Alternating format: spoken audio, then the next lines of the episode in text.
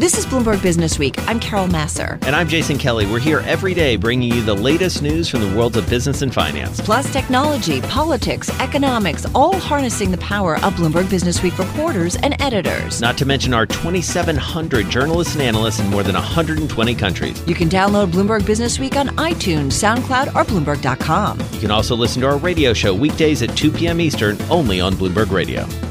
Bloomberg Chief Washington Correspondent Kevin Cirilli, host of Bloomberg Sound On, has been traveling with Secretary of State Mike Pompeo.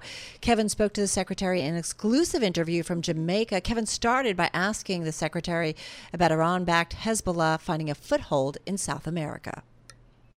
When you see uh, the scope and reach of what the Islamic Republic of Iran regime has done, can't forget they tried to kill someone in the United States of America. Uh, they've conducted assassination campaigns in Europe. This is a global phenomenon. When we say that Iran is the leading destabilizing force in the Middle East and throughout the world, it's because of this terror activity that they have now spread as a cancer all across the globe. This past week, as you've traveled the world, we started in Germany and Berlin, where you met with world leaders, including German Chancellor Angela Merkel you talked, I'm sure you talked about Iran, but as you know, Europe has not always followed the same strategic route as the United States when it comes to Iran. Did your meetings with European leaders move the needle in that direction at all? Yes, sir. Look, we've been clear. We've had a different view on the right way to proceed to ensure that Iran never gets a nuclear weapon, that their missile program is contained, and that this terror regime we were just talking about is pushed back.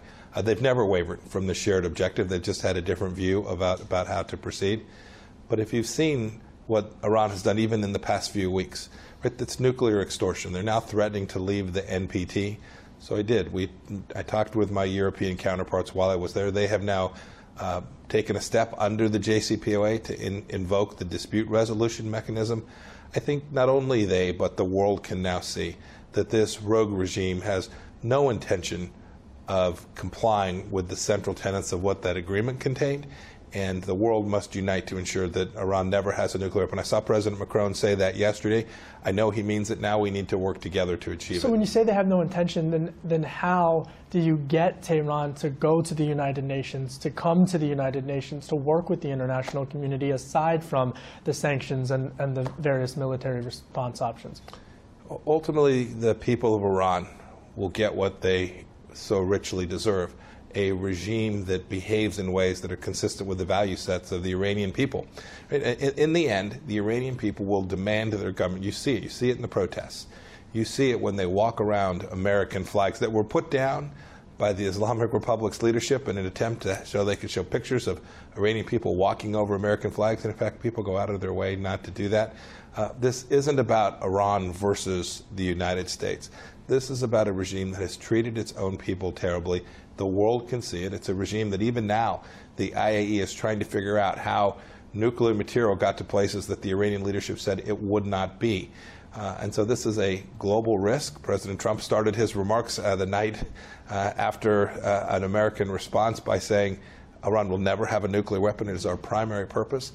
Um, but we have a broader set of objectives too. We just want them to behave like a normal nation and re-enter the society, the community of nations. And, and traveling with you all week, I mean, I'm struck by just the, the range of, of hotspot issues around the world that are going on. And back home, the only thing that they're talking about is impeachment and the Senate impeachment trial. Did that come up at all in your conversations with world leaders? And has the Senate impeachment trial endangered U.S. interests and reputation around the world?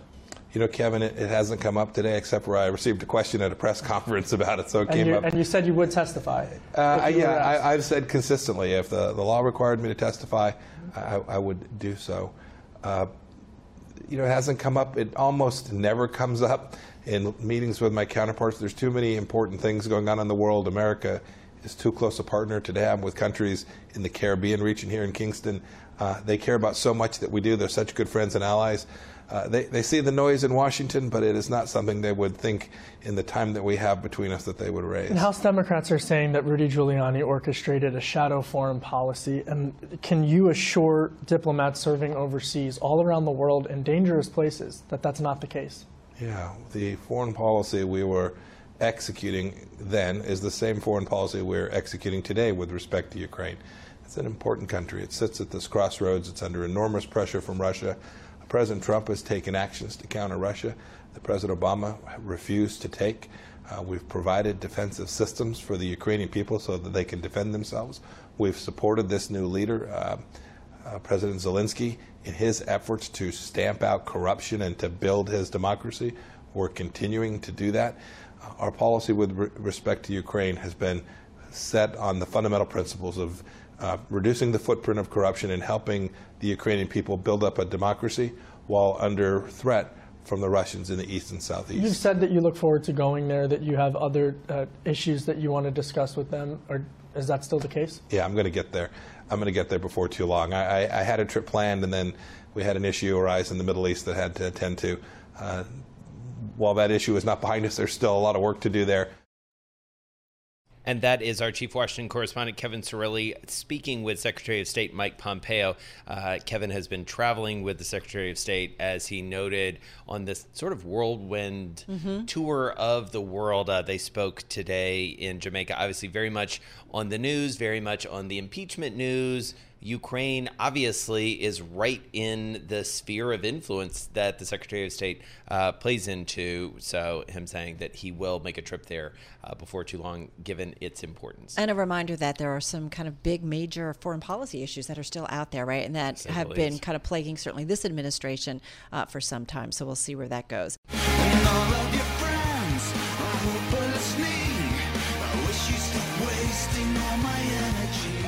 We do want to talk a little bit about energy. Uh, it's been an interesting market to watch, and I think it's timely. I think about the launch of our green. Not interesting if you're in it.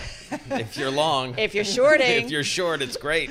Um, but it's interesting in a week where Davos is all about climate change, and we are seeing the energy space certainly be disrupted by alternative energy. It was the worst performing sector, major industry sector in the S&P 500 uh, last year, and it's continuing uh, to be at the bottom of the pack in uh, 2020. Ryan Kelley has to deal with all of this and find the opportunities.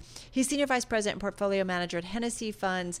He's back in our Bloomberg Interactive Brokers studio. Studio. It's not easy right now. Ryan, Ryan's sitting here thinking, if I wanted to know all that, I just would have stayed at home in Chapel Hill. Thanks very much. I, Can I, I have my come and freeze my butt off to uh, get a recitation of how bad the market is? Where's my therapy session? Yeah. No, but I mean, running a gas um, and utility, our gas utility fund, not easy.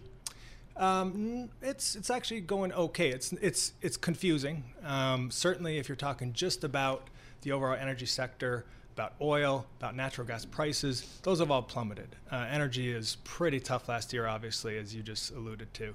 Um, the natural gas side has actually been doing pretty well in one regard. Because of these low prices, it's very good for the end customer. It's very good for the natural gas distribution companies. Mm. It's very good for the utilities. And our fund focuses on uh, utilities in general and natural gas utilities specifically. So what we have is that because we've had so such uh, affordability, uh, abundance, accessibility of natural gas for many years here, uh, it means actually that natural gas utilities are doing pretty well. And the fund is up about 2.8% in the past month. So at the mm-hmm. beginning of the year, uh, last year it was up about 2.5%. Performance, though, do you feel like it's not where you'd like it to be? Yeah, performance could have been better. Overall, for the whole year last year, the fund was up 21%. The S&P, of course, up 31%. That's a, a big laggard. Um, and uh, I think that what's going on is that we also have some more, some larger um, major pipeline companies that move natural gas around the country.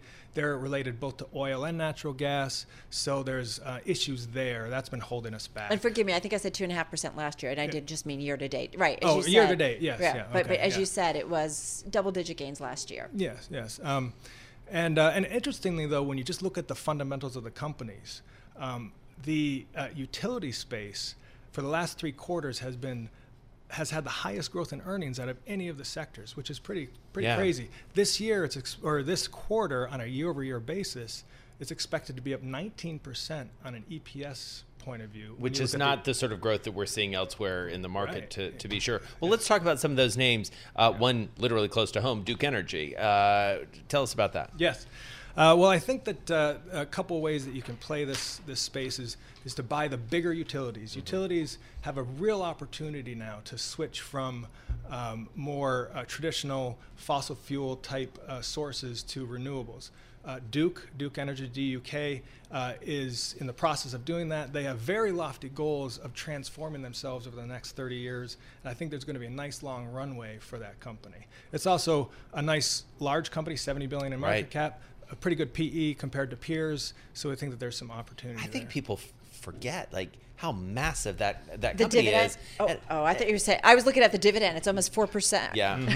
so dividend yields are a big part of the utility play, um, and and How, you know, it's interesting. I do think about these big utilities and the transition from, um, you know, traditional fuels, if you will, or fossil fuels to alternatives. I mean, how, 20 years? Is that really, it takes 20, 30 years? decades, decades. I mean, they have Because of the infrastructure build out? because of the infrastructure. And you know, one thing I'd maybe like to talk a little bit about is that this future energy complex that we're looking at is probably going to be predominantly renewables and natural gas. And that's some of the debate that's going on now. And I think some of the misinformation that's out there is that natural gas is a very important part of all of this. Um, Right. we've gotten to uh, uh, lost 2% in greenhouse gas emissions last year because natural gas has been replacing coal in large scale power plants. So, um, this is a decades long process to get to more renewables. About 12% or so of our overall energy is produced from renewables right now. Uh, it could get to 20s to th- even 30% over time, but it's going to take a lot to get there. Why is it? also You don't think there's an natural gas. urgency? I've just got to push a little bit with climate change. We only have about 30 seconds, but I do feel like that there's an urgency all of a sudden. Maybe it's the fires in Australia or California or what have you. But I mean, I feel like the clock is ticking. I think there is an urgency. I think that we're getting rid of coal. I think that we're producing a lot less uh, energy out of oil. Those are two great things. But I think that um, the amount of ins- infrastructure you'd have to change Right. in order to go straight to renewables is phenomenal. In fact, we would be hurting the environment until we got there. So we need to do it a little bit more at a measured pace. I'd say. All right. We're going to leave it there. Great stuff. Good to catch up with you. Ryan Kelley, Senior Vice President, Portfolio Manager for Hennessy Funds, looking after the Gas Utility Fund. One to watch for sure. Short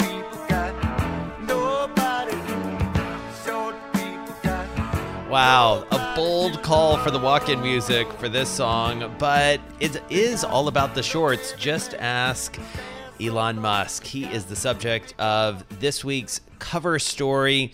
It's all about Tesla and those shorts, for the moment, being proven dramatically wrong. Dana Hull penned the story. She covers the company day to day, and this is just an amazing step back story about everything going on there. She joins us from our 960 studio in San Francisco. Joel Weber, the editor of the magazine, he's here in our Bloomberg Interactive Broker studio. Dana, first of all, congrats on this story. It's such a great read. You know, Carol and I got to read it uh, ahead of it over the weekend as it was sort of in process, and it's just such a tale in many ways that captures the spirit of where this company is. Tell us what you set out to do.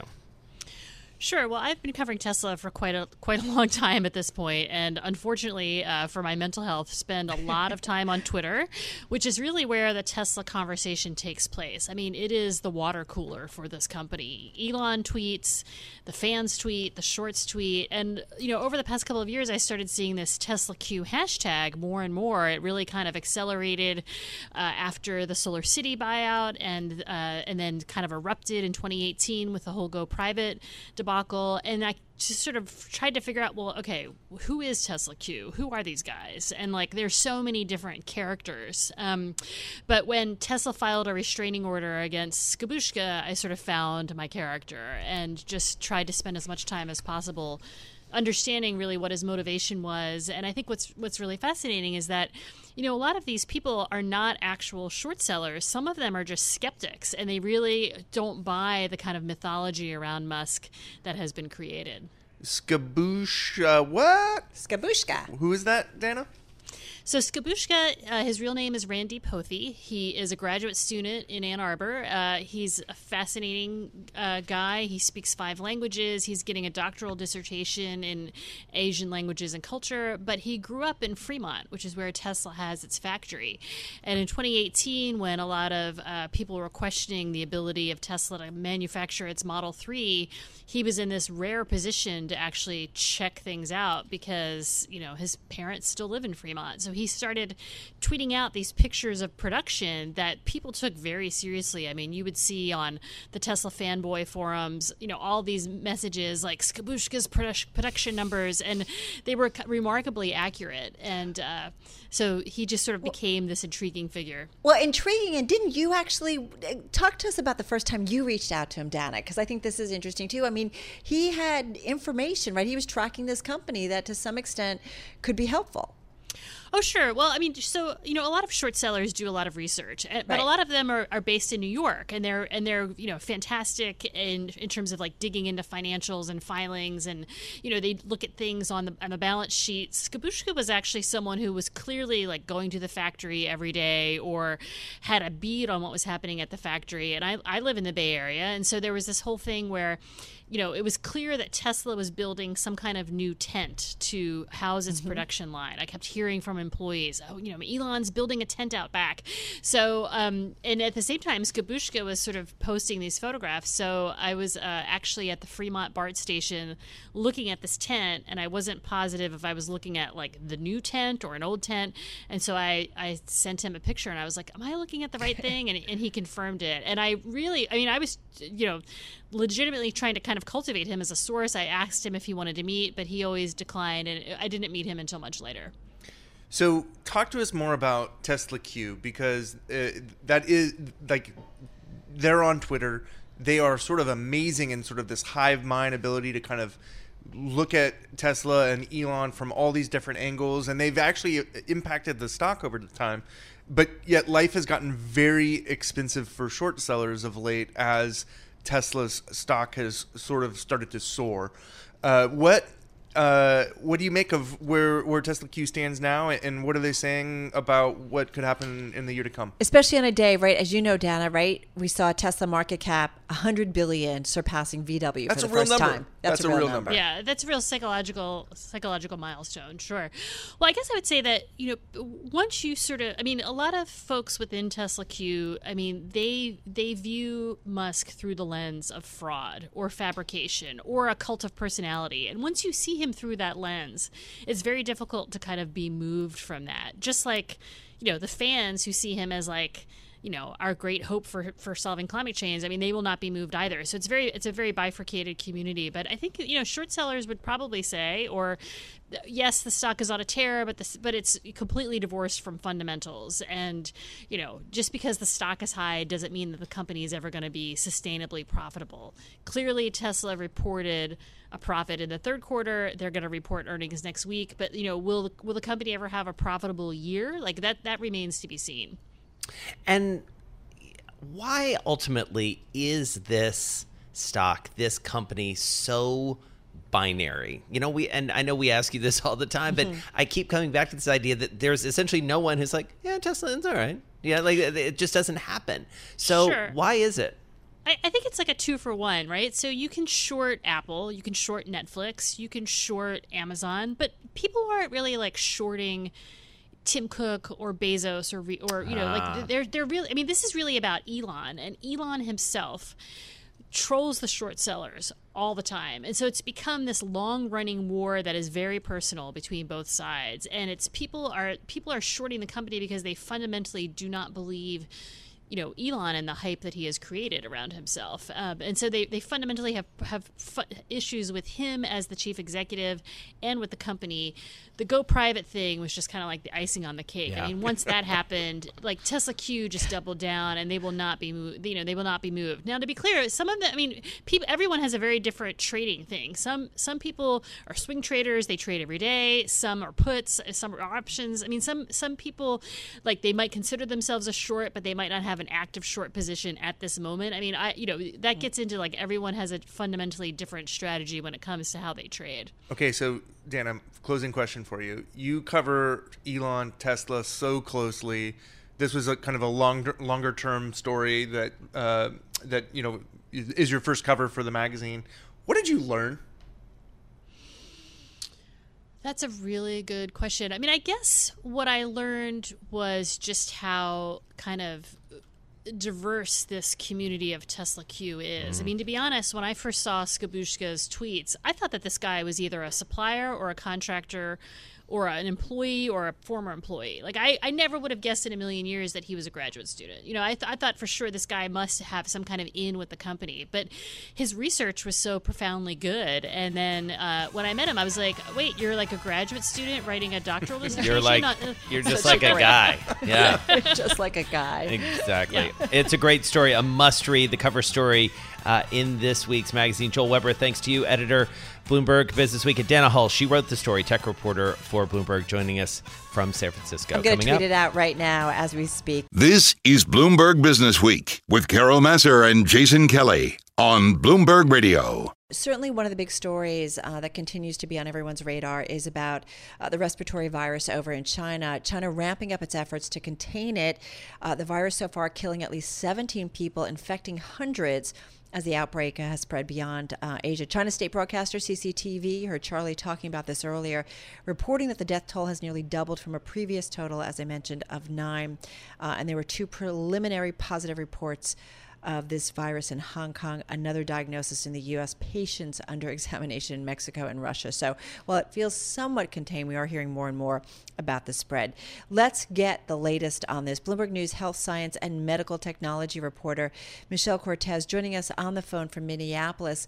So, Michelle, how should we, as investors, view this? And I don't mean to be so uh, clinical about it, but we have seen it impact the market. So, is it contained? Are we getting a better control of it? Uh, how, what are you hearing? It is very much a, a situation that's in flux. We really don't know, especially in the beginning. You, people are reporting out what's happening, and the numbers are increasing dramatically every time we talk to anybody in China or public health officials speak out. The good news is, is it doesn't look like it's going to be as severe as SARS or maybe even MERS or maybe even the seasonal flu. On the other hand, it's so early and the case rates are increasing so quickly, there's no guarantees. And Michelle, you know, one of the things that uh, some of our guests were saying earlier on in the show is that there was a sense, as we've talked to investors, that people are sort of on it. You know, that this wasn't allowed to spread eh, literally or figuratively. Eh, Even the sort of the hysteria is probably not the right word, but, you know, this notion of you know maybe the institutions are sort of doing the things they're supposed to do you know this better than we do what's your sense of the response and the response time here Well, you're absolutely correct. China has been so forthright, especially in comparison with the SARS outbreak from 2002 and 2003. The important thing for investors to keep in mind is, of course, is not the actual severity of the outbreak itself. It's it's the response that everyone takes in order to contain it. So we're seeing like just breaking news right now. Wuhan has shut everything down. They're not letting people in and out of the city. They're not letting people on buses. You can't fly out. They've shut it all down.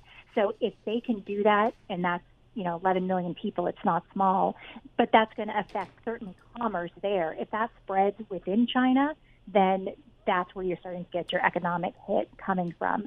On the flip side, there are no signs from the public health piece that things are happening. We're not seeing human to human transition in the second and third and fourth situations, right? So it's not like we're seeing someone who's sick who then gets their healthcare worker sick and then their healthcare worker gets someone sick. It's very much more contained than that currently. And the virus seems to be not mutating an awful lot. So that's also good. But again, from the business perspective, they're just now starting to shut things down, and we don't know how far that's going to go. Well, and I think we all, you know, can remember SARS, right? And what was it? I think killed 800 people in a, in a short period of time, just a few months. So I think that's our reference point. Um, safe to say, one would hope that the world has learned something by that, and it, and that we are quickly, you know, running to contain this. I mean, there is a difference. Right. Well, there's a significant difference. I mean, the situation with SARS is we didn't, people didn't know what to do. Yeah. Not only do we know what to do and they're taking that action quickly, I mean, there was a study in the New England Journal of Medicine that just one person on an airplane with SARS infected 19 other people around them just in one flight. Now they're not letting people get on a plane if you have the fever. So Right. you know, so so yes, we're definitely much better than we were. Just quickly, there's a, a story on the Bloomberg too that talks about a potential vaccine to prevent the spreading of the virus, uh, maybe moving into early stage human testing in the next three months. This is uh, from the NIH, uh, their infectious disease chief. Um, you know, we're not quite there. It takes some time, but at some point we might have uh, a way of controlling this.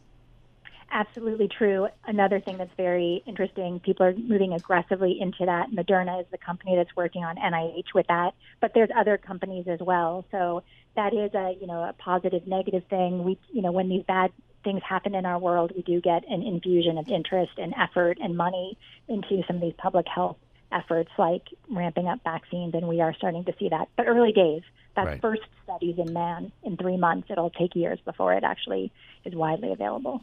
Great context. Thank you so much, Michelle Cortez, health science and medical technology reporter for Bloomberg, joining us on the phone from Minneapolis. I'm driving in my car. I turn on the radio. How about you let me drive? Oh, no, no, no, no. Who's gonna drive you home? Honey, please, I'll do the driving. Drive on. Excuse me, I want to drive. Just drive, baby. It's the question that drives us. This is the drive to the close That funky music will drive us till the dawn. on Bloomberg Radio. It is time for the drive to the close. Oliver Pursche is back with us, Chief Market Strategist at Bruderman Asset Management. Over 1.6 billion in assets under management, uh, based in Connecticut, right? Well, Midtown New York. Oh, actually, now. I live in Connecticut. You so, live in you know, Connecticut, that's based in New He's York. a Connecticutian, but he comes Connecticutian. here. big word on Bloomberg Radio. Uh, in our Bloomberg Interactive Brokers studio in New York. Yeah, we kind of like those big words occasionally. Well, what? All right, I'm going to ask you since you live in Connecticut, Connecticut real estate. We've been talking about the stories. Uh, it's been having a tough time. Ooh, like, Yes. You gave me this evil look. Oh my lord. Uh, so, well, I bought my house in 2004, and it's worth less today than it was in 2004 by a significant margin. kidding. And it's not because I ba- bought stupidly.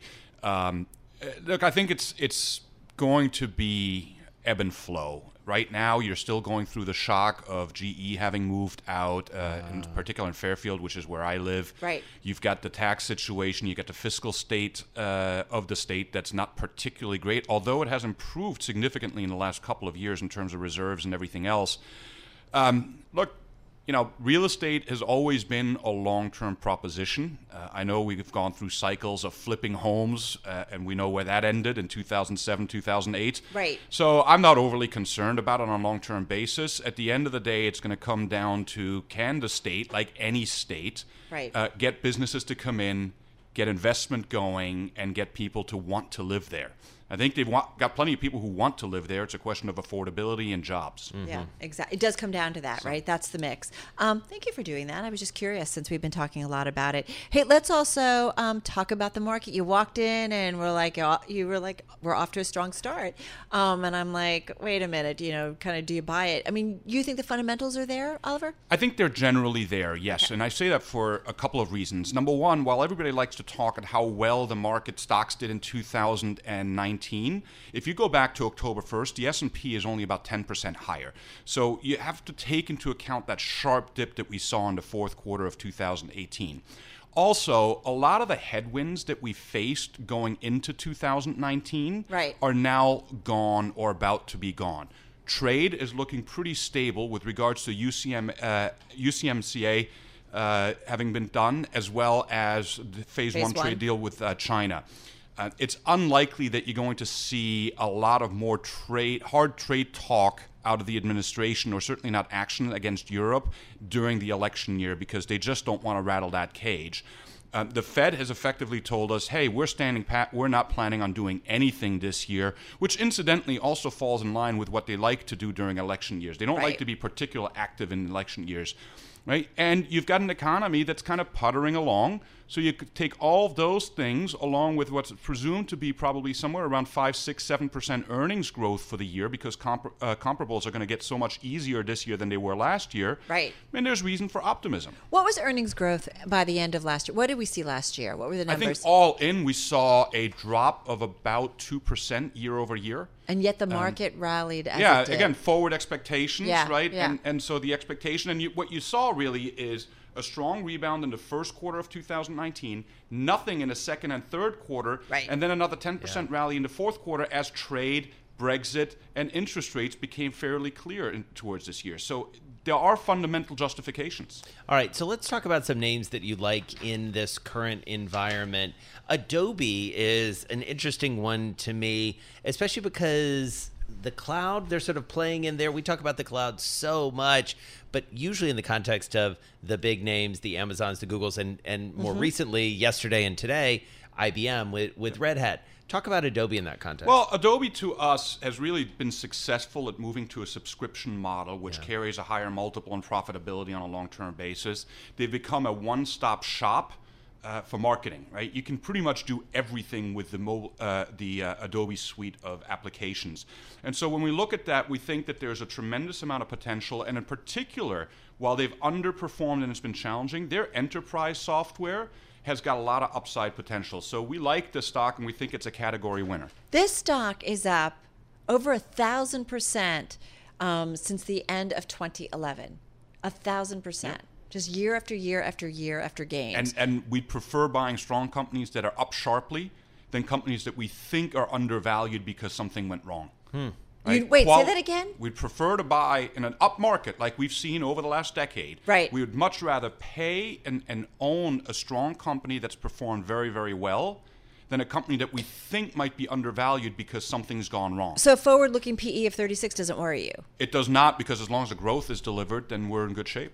Yeah, this is just as, as you say, just you look back to uh, even at the beginning of 2019, just a nice little steady uh, rise up. Talk to us about Bristol Myers Squibb. Obviously, a deal maker uh, in some ways. Is that what makes this a more attractive stock? Yes, in many ways it does. So, a, a couple of things. If you think about healthcare companies as a whole, they have a huge problem as a sector, which is effectively declining revenues and profits because so much stuff is coming off patent. Right. That holds true for the industry. Some of them are executing better than others. In the case of Bristol Myers Squibb, they've bought Celgene, and so they've effectively emanate their way out of their declining earnings and revenues. And we think that it's a strong management team. We like the balance sheet. We like the outlook. We think they're going to be, do more strategic acquisitions. And as a result, we see a pretty strong path in the industry. Right, and then you've got a dividend, almost 2.7% Yeah. on top of it all. Um, Intuitive Surgical, ticker ISRG, for those who might have forgotten. Uh, we're talking about robotic surgery. Robotic surgery, which is the wave of the future, every year when you look at that industry, more and more hospitals and, and, and now even How outpatient much is going services. on already? An enormous amount, but it's still just scratching the surface. And they, Intuitive is 10 years ahead of their nearest competitor in terms of their technology. So again, if you believe that that's going to continue to grow, which we certainly do, Right. uh, and be part of the landscape, then you want to own the category killer, and that's Intuitive right now. Revenues up 19% year over year, uh, earnings growth of about 5.6% year over year. Yeah. All right, 30 seconds to be left. more, yeah.